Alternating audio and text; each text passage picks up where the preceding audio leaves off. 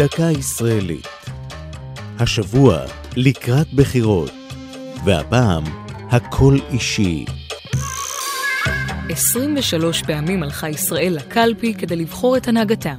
ב-20 מהן הבחירות נערכו בשיטה הנהוגה כיום, ובה מצביעים האזרחים בעד מפלגה. לאחר מכן מטיל נשיא המדינה על אחד מחברי הכנסת הנבחרים את משימת הרכבת הממשלה. אבל בתחילת שנות ה-90 גאתה הביקורת על השיטה, בעיקר בשל טענות שחיתות פוליטית.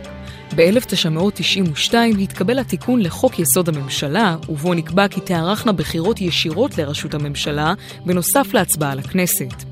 בתיקון השתמשו כעבור ארבע שנים, אז נערכו בחירות נפרדות לכנסת ולראשות הממשלה, ובהן נבחר בנימין נתניהו, שסכום הקולות שקיבל היה גבוה באחוז אחד מהקולות שקיבל יריבו, שמעון פרס. עוד שני ראשי ממשלה נבחרו באופן ישיר, אהוד ברק ואריאל שרון. ב-2001 נערכו בפעם היחידה בתולדות המדינה בחירות ישירות לראשות הממשלה בלבד. שרון ניצח אז בהפרש גדול את אהוד ברק. דווקא שרון הוא שיזם אחר כך את ביטול החוק, והבחירה האישית של מועמד לראשות הממשלה בוטלה.